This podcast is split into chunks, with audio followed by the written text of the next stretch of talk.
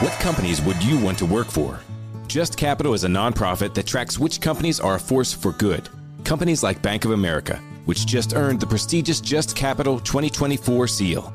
Bank of America is ranked number one in the banking industry and number one for their ongoing commitment to workers, offering best in class benefits, including a minimum wage of $25 an hour by 2025. Visit justcapital.com to learn how a just business is a better business. Furnished by Just Capital. On man, how you doing? Good, Effie. Yeah, long time no talk, man. I think last time we talked, we were talking walk-up music and how Tom Sawyer by Rush was your walk-up song, and and talking a lot of baseball. And I heard you just before the break talking about Dodgers turning or Giants turning into Dodgers. I got one for you. What was more shocking for either fan base, though? Juan Marichal wearing a Dodger uniform or Orel Hershiser wearing a Giants uniform? Oh, that's a good one. I don't think Dodger fans care about it as much. They're like, oh, Orel's a giant. But Gi- Giants fans, yeah, like I'm going to the beach today. Orel's a giant. Who cares?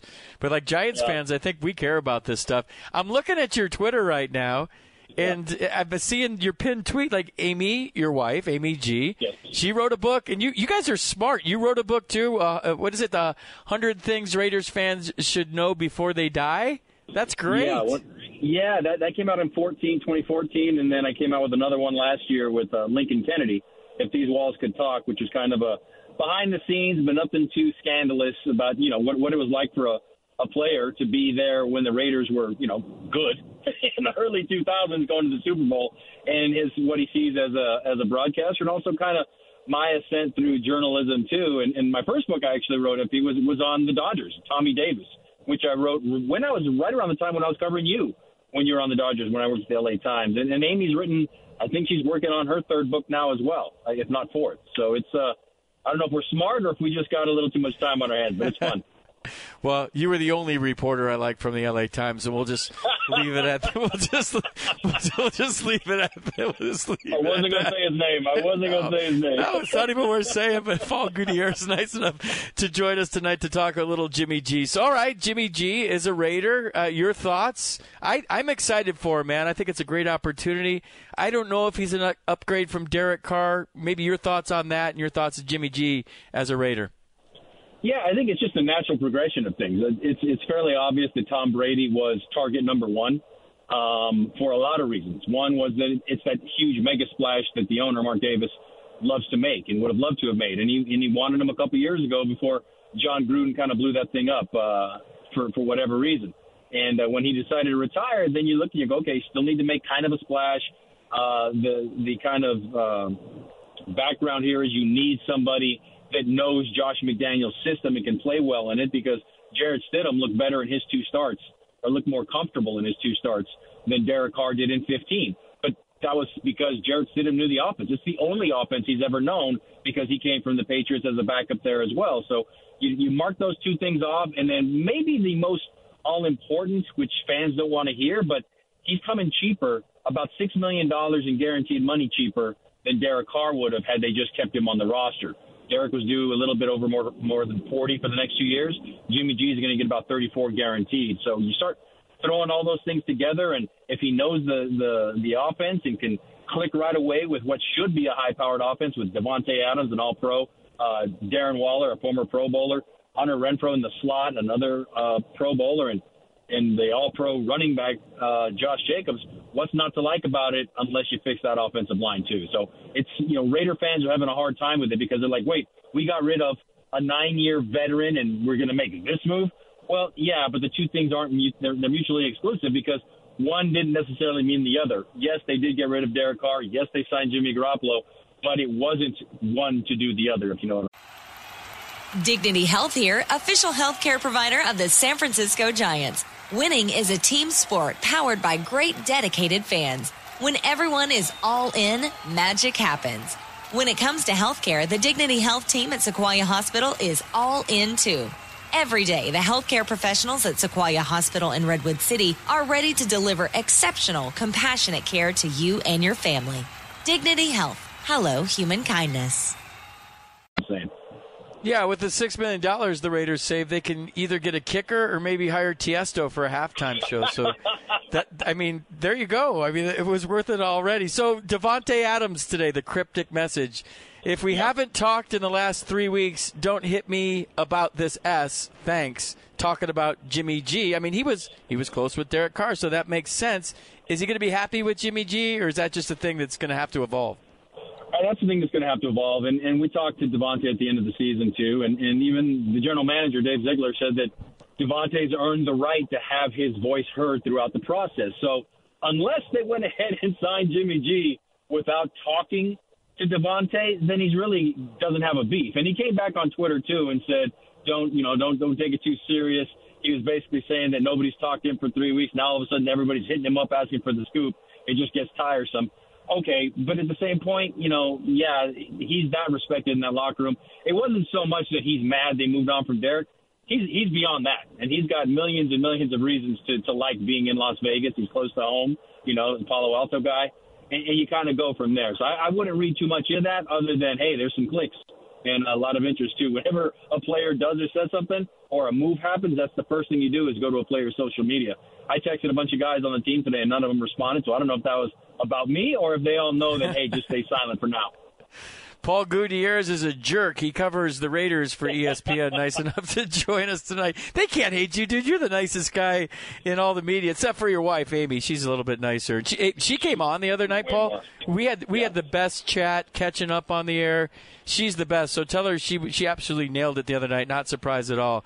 I had so much fun catching up with her on the air. So the Josh McDaniels Jimmy G thing, like is I think Jimmy was frustrated here, Paul, in San Francisco a little bit with Kyle Shanahan's offense. I think he wanted to open it up more and air it out more.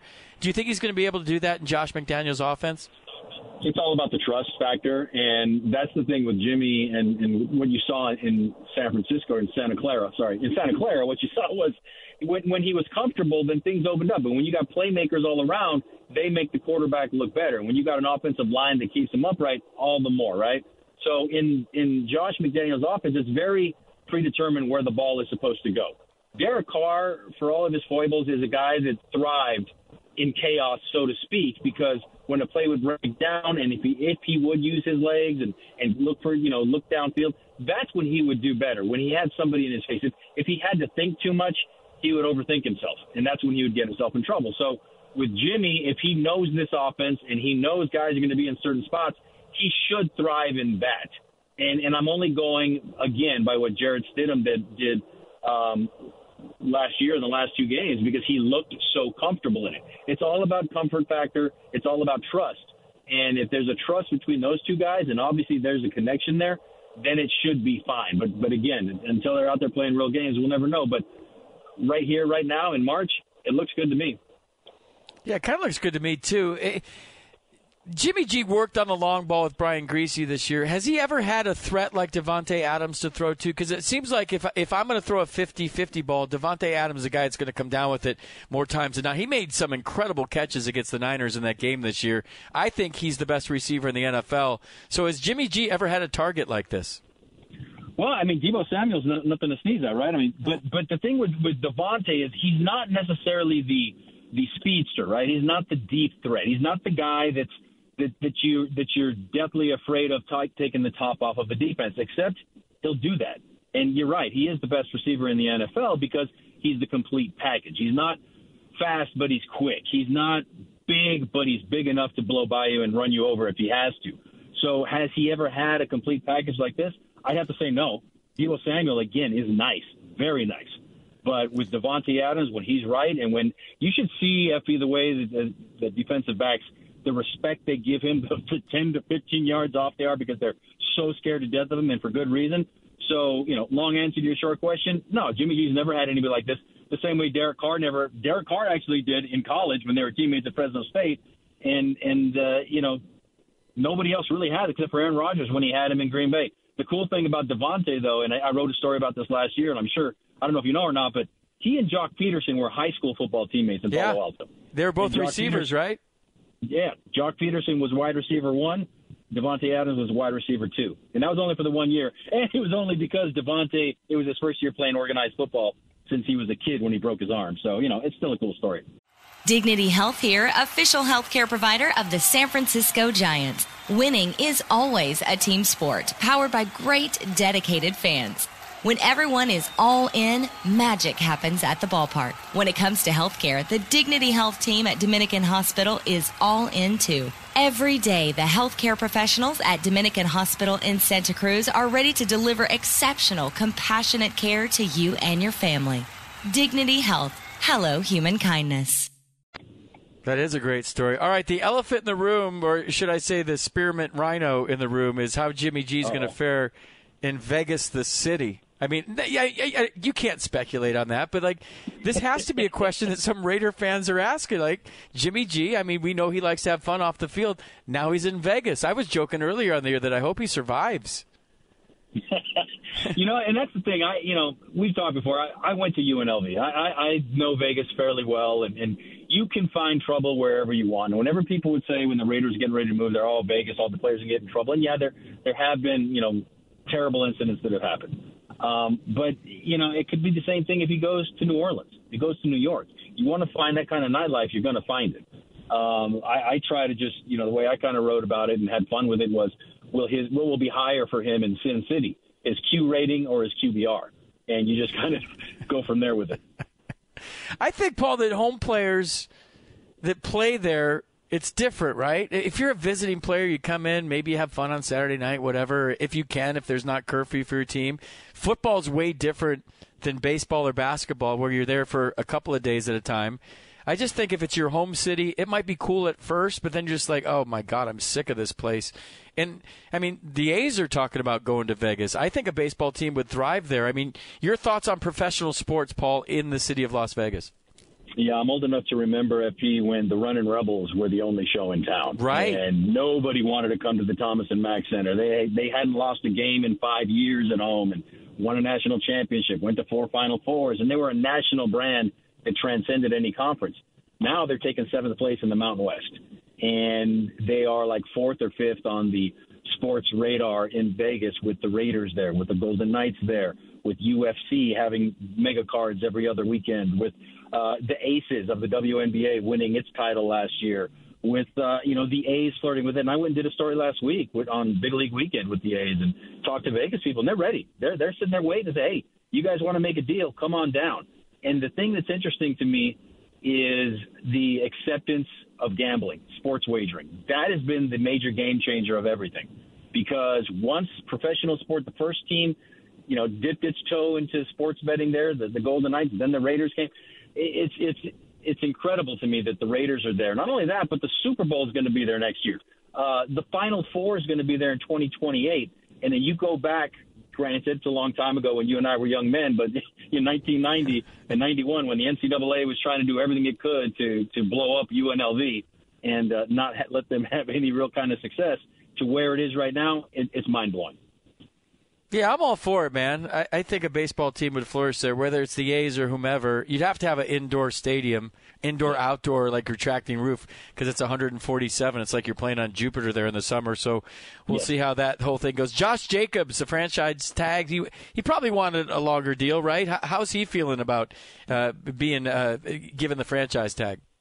Yeah, one of the guys that hasn't responded, so I'm not going to take that personally. but he said before before he left for the year that yeah, he, it had to make sense to him. And, and I wrote, you know, it, as in dollars and cents. But the Raiders ultimately held the the trump card there with with the franchise tag, which they slapped on him. And and you know they still have until the middle of July to work out a long term deal. And you figure something like that is gonna happen once they get through free agency, once they get through the draft, sign their draft picks.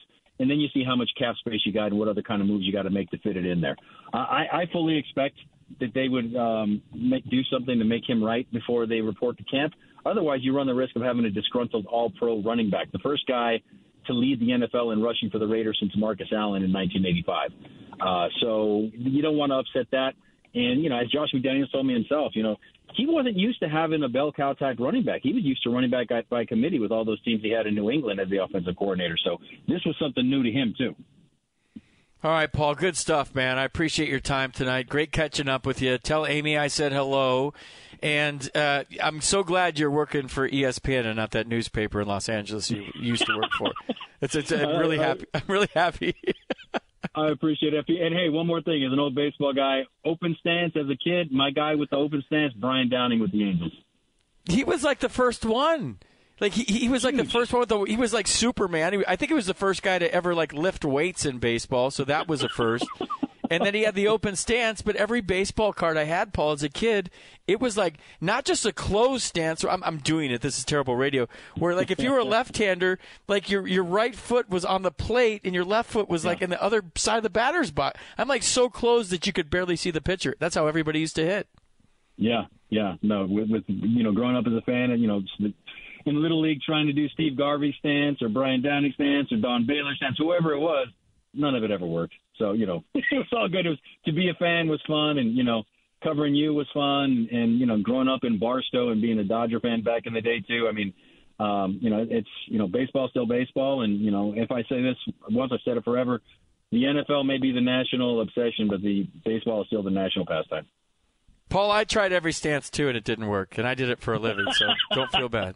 Thanks, Perfect. Paul. Have a have a great night. Appreciate you coming on, man. Good stuff. Take care. Talk to you soon. That's Paul Gutierrez. He covers the Raiders for ESPN. He used to cover the Dodgers when I was down there for uh, the Los Angeles Times. Great guy. I mean, what a wonderful family, Paul and Amy, Amy G. We don't even say Amy Gutierrez. We just says we just say Amy G. Like she's a rock star, and we miss her on the game. We miss her doing the, the in-game stuff for the Giants because she was, in my opinion, the best in-game reporter in all of Major League Baseball. So. Uh, let's take a, a, break right now. And on the other side, let's talk some more 49ers. We have Akash Anavarathan. He. Dignity Health here, official healthcare provider of the San Francisco Giants. Winning is a team sport powered by great dedicated fans. When everyone is all in, magic happens. When it comes to healthcare, the Dignity Health team at Sequoia Hospital is all in too. Every day, the healthcare professionals at Sequoia Hospital in Redwood City are ready to deliver exceptional, compassionate care to you and your family. Dignity Health. Hello, human kindness.